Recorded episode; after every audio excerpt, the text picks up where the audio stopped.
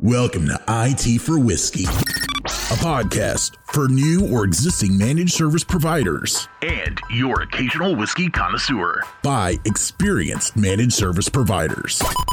My name is Myron Herrera. My company is Synetek Solutions. Uh, we are a MSP based out of Dallas. I'm also the CEO of Greenlink Networks, which is a voice over IP uh, channel only uh, based out of Dallas as well. Business started in 2004. Combined, we're about 30 employees. You know, the reason I, I wanted to do this podcast was because visiting a lot of these events, I, I realized that a lot of the MSPs that were starting up were struggling with some of the same things that I struggled when we started our business. Meeting Craig and Joe, we shared the same passion and a lot of the same issues that, that we experienced. So, wanting to take that pain away from some of the new guys, they decided to go with this podcast.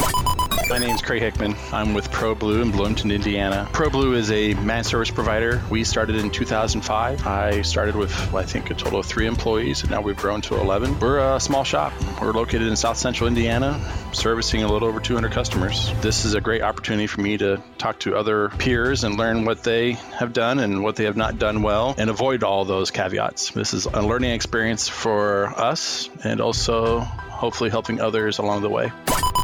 My name is Joe Ucia. I'm the CEO for Infinite IT. We're located out of Toronto, Canada. We're currently about a dozen employees. We're an MSP. We were originally founded in 1999. I truly believe in this podcast because I wish somebody was there to help me and, and teach me a lot of the mistakes that they made and share with me their mind share on, on how to overcome issues. So I was lucky enough to meet Craig and Myron a few years ago and many years in the working, and here we are. So we hope that you really get a lot out of this podcast and learn the things that I wish somebody would have told me. Follow, like, and subscribe at it4whiskey.com. Now here's your hosts, Myron, Joe, and Craig. Welcome back to another new episode of IT for Whiskey. Today I have with me Joe, Myron, and Kev the Flying Hawaiian. Hey! Hey. Hey. Fantastic. What's up, Kev? How are you guys? Finally have you on. It's kind of weird because I always hear you guys, but it's never really get to interact with you guys. Yeah, so so for those that don't know or haven't connected the dots, uh, Kev's been the master behind the scenes doing all the edits, and he's the he's the intro that opens us up on every uh, single episode. Right. So every time you hear Myron say, Hey, Kev, edit that out, Well, they don't hear that. they don't hear that. I've left some in. Yeah, they, we usually ended off with take it away, Kev. That's right. One of these days, I'm going to release like a blooper episode That would be awesome. because some of the stuff that you guys say is amazing. It's gold. So, what are we talking about today, Joe? I think that we are going to be talking about a topic that uh, appeals to most people work life balance. And I think it's also a topic that our, our good friend Kevin here can elaborate on and, and contribute to, as uh, that's not really something specific to our industry, but it's something that's specific to everybody out there that struggles with work life balance. I know I do. I struggle with work life balance all the time. Yeah. It's totally one of those things where I like, I try to fake it and make it seem like I do, but I really don't. I fail. It's called poor choices, Kevin. Poor choices. I thought it was called adulting because, yeah.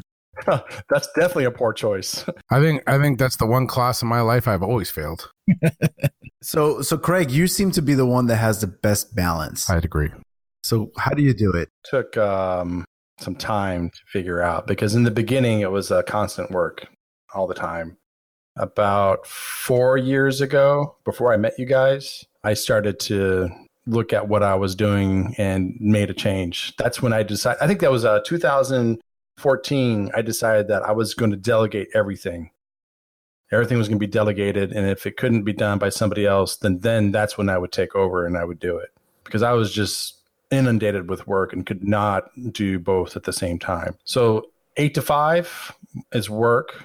But then evenings, I do work in the evenings after everybody's gone to bed. And then the weekends, I try not to work as much as I used to. I try to only do a little bit of work on the weekend. But it was definitely making the choice of delegating the chores that I was doing that I shouldn't have been doing and giving it to somebody else. How difficult was that? Because I, I I feel like that's an area that I'm going through right now. How difficult was it? I know you guys know that I've hired a, a executive assistant and, and, she's been great, right? And she's streamlined a lot of the things that I do. Uh, but there's still stuff that I feel that I can probably push to someone else so that I can balance my life a little bit more, especially, you know, as you know, that I do a lot more traveling to New York and visiting customers across the country and events and things like that. How, how hard was it for you? And how much pushback did you get from the customers? Because that's always the worry, right? From probably from most MSPs is that how much pushback is gonna are they gonna get from the customer because it's not them and it's now someone else that's handling that stuff. I I had three customers not happy about it. I honestly did. They were not pleased that I wasn't attending the meetings when I sent somebody else in my place for the meetings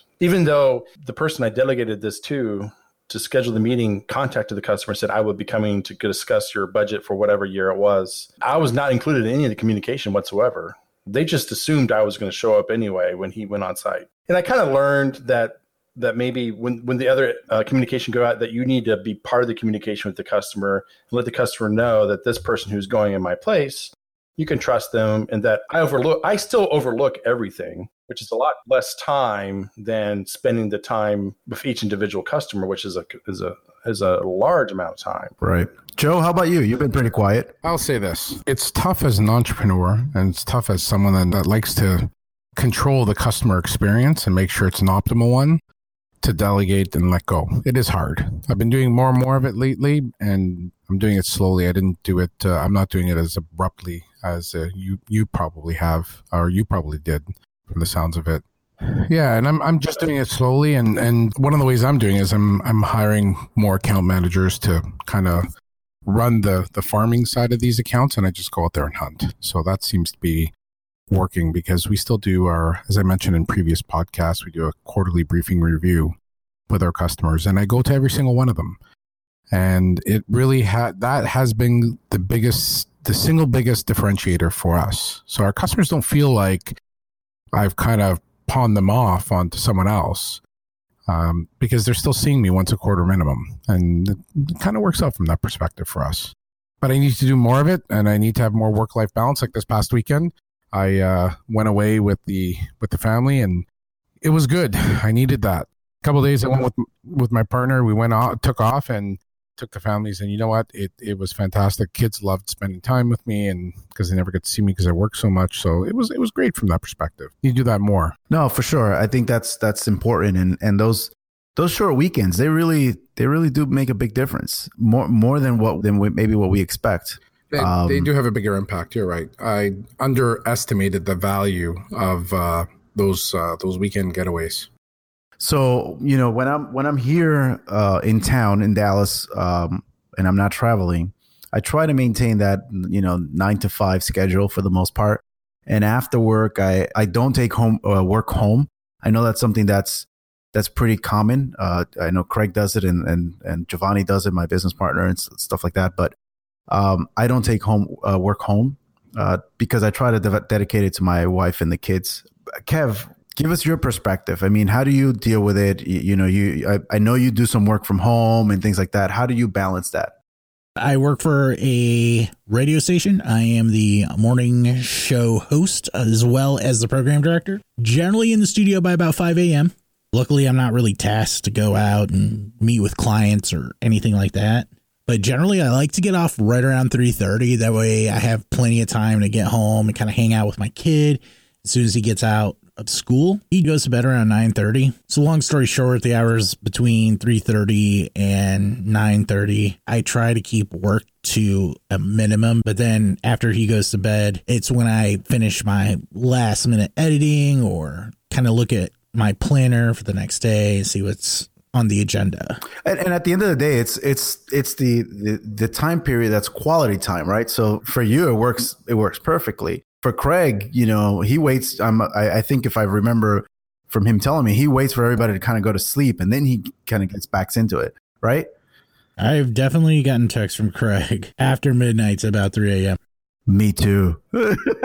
Client, clients always wonder, like, do you ever sleep? Because it was like 2 a.m. and all of a sudden I got all these quotes that came in. I'm like, hey, I got it done. It may not make any sense, but My question for you is what's that conversation like that you have with, say, a client as you're maybe introducing him to the new guy who's going to be kind of taking things over? Is like one of those situations where you're like, hey, this is so and so, yada, yada, yada. Here's my phone number just in case anything might arise. Feel free to give me a call. Mm, I actually prefer positioning it differently. I introduced it as an additional resource for them, someone that's at their desk all the time and someone that's more available than I am because we value your business and we want to make sure you're supported uh, properly and we want to take care of you. So you're just one more person. I'm still here, but for quick hits and for day to day run stuff, then just kind of ping this person and they're not as busy as I am and it'll be a better experience for you. Yeah, in, in, in our case at the at the MSP on the Synetek side, we push everybody to call the help desk, call the, you know, email the support line, the support email, because that way it's tracked. And then we have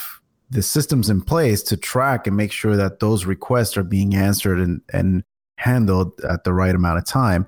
Um, when they when they text me, now they have to wait for me to either get a chance to look at my phone and read the text and forward it to someone so that someone puts it on their uh, agenda putting it through the system, even if they copy me, if they want to keep me in the loop, that's how I've been doing it uh, from that standpoint.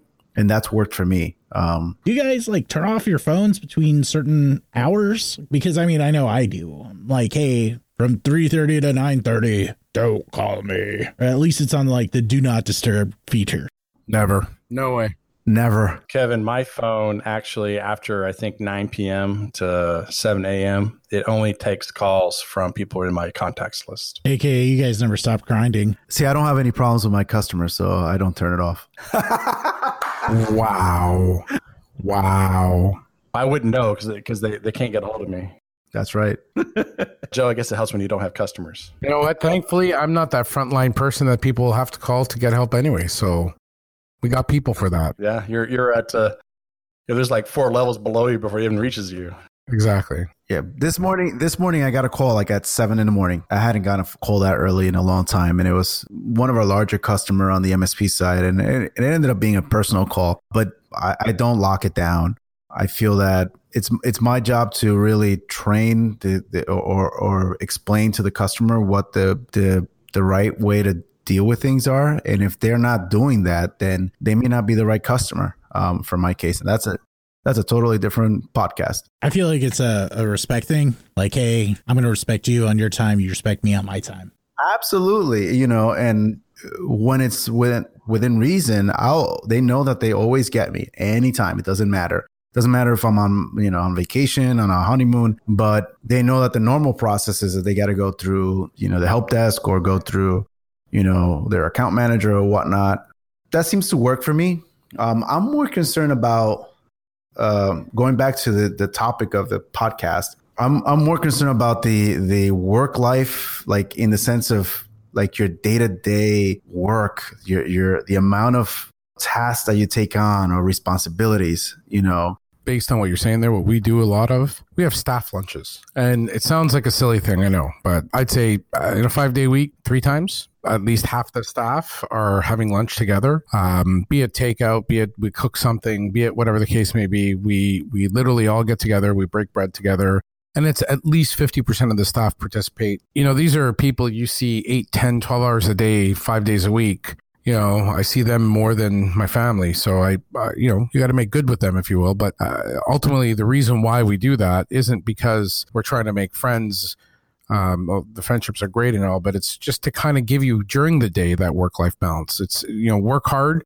You're at like 100 miles an hour. 12 o'clock hits. All right, let's go have some lunch. Let's unwind for a half hour, 40 minutes, and then we'll go back at it. So I, I, I, it helps me a lot. It breaks the day up nicely. It's kind of like what we do here. The big boss man will splurge and get burritos for everybody, or maybe a sandwich, pizza, whatever the case may be. And then uh, we all head into the break room or conference room and kind of talk about what's going on with the station, what's going on with the plan. Sometimes it's work life, sometimes personal life. Do you, do you eat the burrito sideways like Justin Bieber? Is this a Canadian thing? No, it's not a Canadian thing. I've never seen anyone do that. Canadians eat the burrito from the side down. Those Canadians. It's a fake fake picture. Come on, Joe. Kev, Kev, do you, you you've heard all our podcasts. You notice a theme here. It's like um, pick on Joe because he's Canadian. Canadians are just way too nice.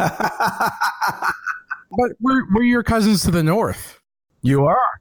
You don't make fun of your cousins. We pick on the cousins. That's okay. Ah, you pick on your siblings, not your cousins. I feel like people up north, those Canadians, they got like every reason to be angry. The eight foot snow, polar bear digging in your trash. Yeah, but I am up north. I don't get eight feet in Toronto. Let me tell you. Yeah, I, uh, you know, eight feet of snow is a lot. Let me tell you. I've never seen a polar bear in my life. Well, you're living in Toronto. That's like that's like not even almost. It's almost not Canadian. Whoa, whoa, whoa, whoa, whoa, whoa, whoa. well, what I was gonna say to you is this: is you know, yeah, you guys all talk about the white, Great White North in in Canada. Do you know that nine years out of ten, Buffalo will get twice the snow that we do here in Toronto? So So it's not so Great White North. You know, my friends in Buffalo complain about their snow more than I do. listen, I was in Whistler just last weekend, and they get a lot of snow. Okay, Yeah, but that's in the mountains. What do you expect? Whatever. That's Canada. It's mountains, man. I've been I've been to the mountains in Colorado, and it doesn't happen that way. We, we can have a whole podcast on geography later. So, one of my uh, goals as work life balance is to make sure that I have a nice glass of whiskey. Ooh, what are you having? I am drinking Henry McKenna, which is a 10 year single barrel bottled in bond Kentucky straight bourbon whiskey. I like to have it with a small ice cube. It is pretty uh it's pretty tainty. It's, uh, it's pretty warm. So I like it a lot. I highly recommend it if you can find it. It's in a green bottle with uh, some gold lettering. You said it was a ten year. It is a 10 year. They have a they have an older one too, but I don't have that bottle. I'm not lucky enough to have one. This one's actually a gift. Actually, an employee bought this for me, which is makes it very special. Not very often does anybody buy me anything. Oh wow, that's fantastic. Yeah, that's pretty cool. So I'm drinking uh, Jefferson's. Craig uh, mentioned this uh, to me uh, in one of the events or in, in one of our chats, specifically the ocean version, um, which I have at home. But um, I got this uh, Jefferson's very small batch blend of straight bourbon and whiskey. It's actually really, really smooth, especially when you throw in an ice in there. It just changes the flavor. I would say try it without the ice It'll be a little a little warm but smooth. And then once you throw the ice in there and just let it sit for maybe one minute and then go back at it, it has a totally different flavor and it's so smooth, so nice. Um, really like it. And it's pretty inexpensive too. I think it was like under forty dollars. I've actually always have had my whiskey clean until I started talking with you guys, or not talking, but listening because oh, I I guess I talk to you guys. You guys just don't respond back. I actually really enjoy whiskey with ice now. You guys were 100% right. I think you mentioned in previous episodes that it does help to calm down the bite, if you will. Yeah, I, I I was the opposite. I never tried anything neat uh, when it came to uh, whiskey. I always threw a, an ice in there, and uh, lately I had there's been a few like the Elijah Craig and the 1792 that I've drank uh, without ice on the bourbon side. On the Scotch side, um, the Aberlour 12 or the um, the Old the A'bunadh. I, I have yeah, I haven't tried that yet. Um, that's on my list. But yeah, so it does make difference. You know, this does make a big difference to have a little bit of ice in there or a little bit of maple water. Yeah, I was going to say that too. So maple water fixes a lot too. I will say it's funny because that is what I'm drinking today, the Aberlour A'bunadh. I'm actually drinking one of my older bottles. So I just finished the bottle from batch number 30, which was released in 2010. So the bottle is eight years old or nine years, almost nine years old. It's 59.9%. So it's really a strong cask strength. They typically, like right now in 2018, we're on batch number 62. So the th- weird thing about this A'bunadh series is that they don't actually release it as an age. There's no age to it. They blend a bunch of their whiskeys within the series. So it's not a blend, it's still a single malt, uh, but it's blended within that that series and uh, just blended by age. So they'll do different ages between 5 and 25 years old, right? That's what gives it its unique taste and every year when they come out with one or they come with usually one to two batches a year They'll have you know a different type of blend, different points in the year, and so it gives every batch is unique and has a different taste. It's, it's kind of an interesting thing. So it's uh, I believe they started in '97, so it's you know about uh, 31 years that they've been doing this series, which is kind of cool. And the one thing I will say, you know, this uh, sadly is the last one that I have from batch number 30. Got a couple of other bottles from uh, different batches, but this one here was my favorite one. Now to find another one is the question. And I will say as well that this is actually a Speyside, but it does not have the peaty muskiness to it. So that's why I like it because I don't like that smoky muskiness. Every, and, you know, everyone's got their own preferences and whatnot, but yeah, it's it. I know that Craig likes peat. No, no, no, no. I'm not a peaty guy. Oh, you're not a peaty guy? I mean, I can drink peat, but I'm I'm I don't I don't like peat. Pete's not my guy. no, just Kevin. but no, I don't know. It's it it's a it's what I was gonna say is the the cool thing about this one batch that's different. It's got a peppery taste to it, and none of the predecessors before and none since have had that peppery taste. So that's what makes it different and unique. That's that's amazing how you know uh, from one batch to the other how different they taste. Yeah, sorry guys. There's there's maybe like uh, you know two three mils left in there, and now the bottle's gone, so we're screwed. Kev, tell tell me what your um go to drink is when you are have to edit our and you're gonna enter that out. You're gonna beep that out. I am a big fan of basil. Oh yeah, I can see that. He likes his basil Hayden. Yeah, love me the basil. It's generally what is in my cup as I'm editing you guys. But the cool thing about living here in central Indiana next to Craig is that he's really opening my bourbon experience. Okay, we're gonna have to do like a bourbon tour here pretty soon. For sure. Uh, I think the the whole barrel, um, going to pick a, a barrel and uh, all that good stuff uh, may be a real thing for this summer. We could get about 200 bottles out of a barrel. Yeah, Kevin's got to come with us. Done.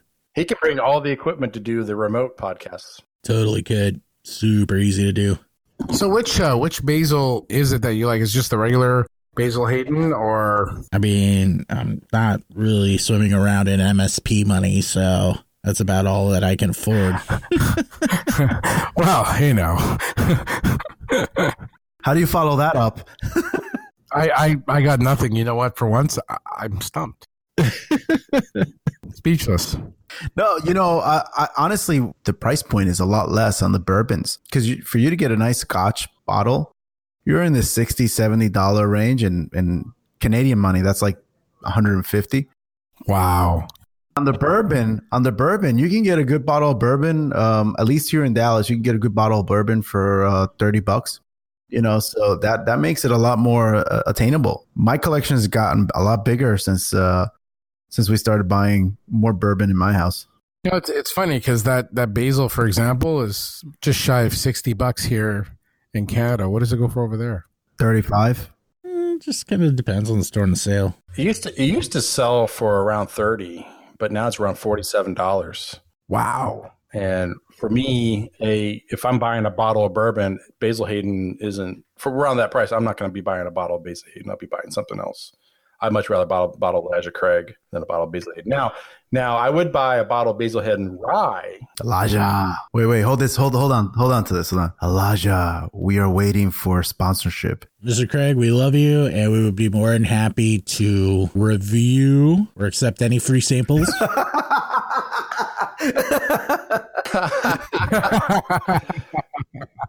Especially the single barrel 12 year. Oh, it's fantastic. We did a bottle of that this weekend. It was great. Besides the basil, generally, I am sipping on Four Roses. Love me the Four Roses. I'm a single guy myself. Four Roses single barrel. Now, I'm going to ask you, gentlemen, here's pop quiz of the day. What's the difference between your standard, like Basil Hayden whiskey, a small batch whiskey, and a single barrel whiskey?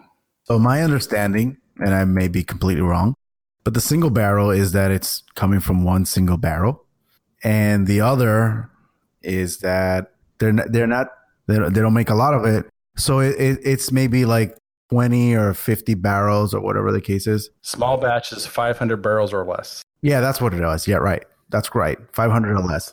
No, they didn't make a lot of it. And then Anything beyond that is just standard blended, thousands of barrels all blended together. For example, it'd be like your Knob Creek or your Maker's Mark.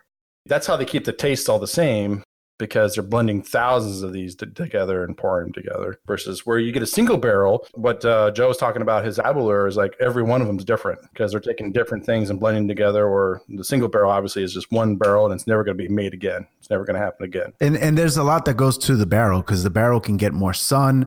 It can be on the lower end of the of the storage facility, and at the bottom it gets less humidity or more humidity versus the top. You know, where the top maybe gets more heat, and those are all the different things that uh, affect the flavor. So uh, that's what really makes a big difference. When I was at the at the tasting for the 1792, we talked about when you kind of go through the barrel. There's a there's this like white foam layer that they kind of take out. I forget what they called it, but uh, there's some some bottles that they leave it in, and then there's some bottles that they don't. And they recommend it for for us if we ever go for, for the tour to try it because it's a completely different experience. I forget what the name is, and I promise to get you that information for probably for the next podcast, unless Craig knows it. Eating the worm. I, okay, no, never happened. I'm not a tequila guy ever. I've heard some really good things about uh, the tequila in Mexico. Totally different than the stuff you could buy here at the stores. Uh, I, have actually been to a tequila distillery in Mexico, and uh, at the end, they actually gave a whole bottle of tequila to a donkey. What? And the donkey drank the entire bottle. That's funny one setting. And uh, just so the story a little longer, my parents took me to that. they showed us how they used the tequila plant not only for making tequila, but that they can use it for thread and needle. They use it for papyrus, for making you know paper. And then they give a whole bottle of tequila to the donkey. And the donkey wanted the tequila. He was excited. Donkey's probably used to it. It's probably an alcoholic. He's probably like, oh, this is the best stuff ever. Now later in life, I'm like, that was probably quite wrong. That was Mexico for you. Well, guys, um, going back to the topic and kind of finishing off the the podcast, um, work balance. You know, is it difficult, or do you feel? And it's a one word answer, yes or no. Is it difficult to give yourself more of a work life balance? Do you have to take it all, you know, on yourself? Yes or no? Is it difficult or not, Craig? Uh, no, not anymore. Yes, it still is for me but is it is it do you feel that it's difficult to do I know a lot of these, a lot of the MSPs out there, especially the smaller MSPs, are struggling because they feel like they have to take everything on themselves, um, and they can't pass that on to someone else. Letting go is the biggest challenge. Letting go. It's hard sometimes. It really is. How does organization play a role? It does. I mean, and uh, so for us, um, we i think it, it's more personal thing than uh, than the organization. I think the the the higher level the the the owners of the business are the ones that are struggling to let go because it's their baby. It's something that they started. This may be their first business that they start. So it's very difficult to let go. Uh, for us it was it was hard. We spent a, a, a good amount of years where we we probably should have let go a lot sooner but we didn't. Um, at this point um, I think we've we've allowed our staff to take on their roles, uh, and we don't get involved. I'm still struggling through certain tasks that I believe that somebody else should do. A goal for myself for the next six months to kind of push away a lot of the things that I'm doing myself that somebody else really can do. A lot of people are now used to the fact that, oh no, you know, Myron and Giovanni will take care of it. So the culture has become that. So adjusting that culture, you know, in the organization, that's become something that we have to adjust to. And that goes not only the staff, but also the customer, right? And in, in my case, also the partners. It's time, but I, I'm getting the sense that this is something that could be done. It's just you got to plan for it, you got to push it, you got to uh, educate the customer, you got to educate the partner, educate the staff, and you, you know you should be able to go go on and, and make it happen. Sounds like there's got to be a lot of trust within yourself. Yeah, well, I think one thing that, and I, I, don't know if we've talked about it in the past or not, but one thing is that you, we have to trust our staff that they're going to do it, and they may not do it the way that we we would do it because we all think differently. But you know, if they have the right intentions, and I think we talked about this in the last podcast, if they have the right intentions, they will make it happen. It's just not going to be exactly the way that it happens, um, the way that I would want it to be done. And that's okay, right? and that's okay. And that's okay. And that's what we all have to accept. And we have to kind of just live with it you know? And that's why we hired them. That's why we pay them and kind of move on from there. Essentially, it's like co-parenting, and they're helping raise your child. yeah for sure. For sure. So typically at this point i say kev take it away but um what do i say today Well, you know, hey Joe, take it away. I don't Wiki wiki whack. No, I'm not. I'm not saying. no, you know what? You know what I will say? You know what, Kev? Take it away, boy.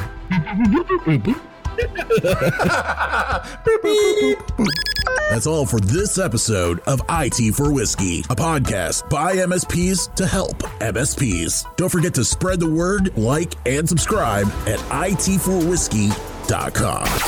Oh, wait, wait, wait. Hold on, guys. It's Wiki Wiki? My bottle doesn't squeak anymore. I am the destroyer. You could have stopped recording a long time ago.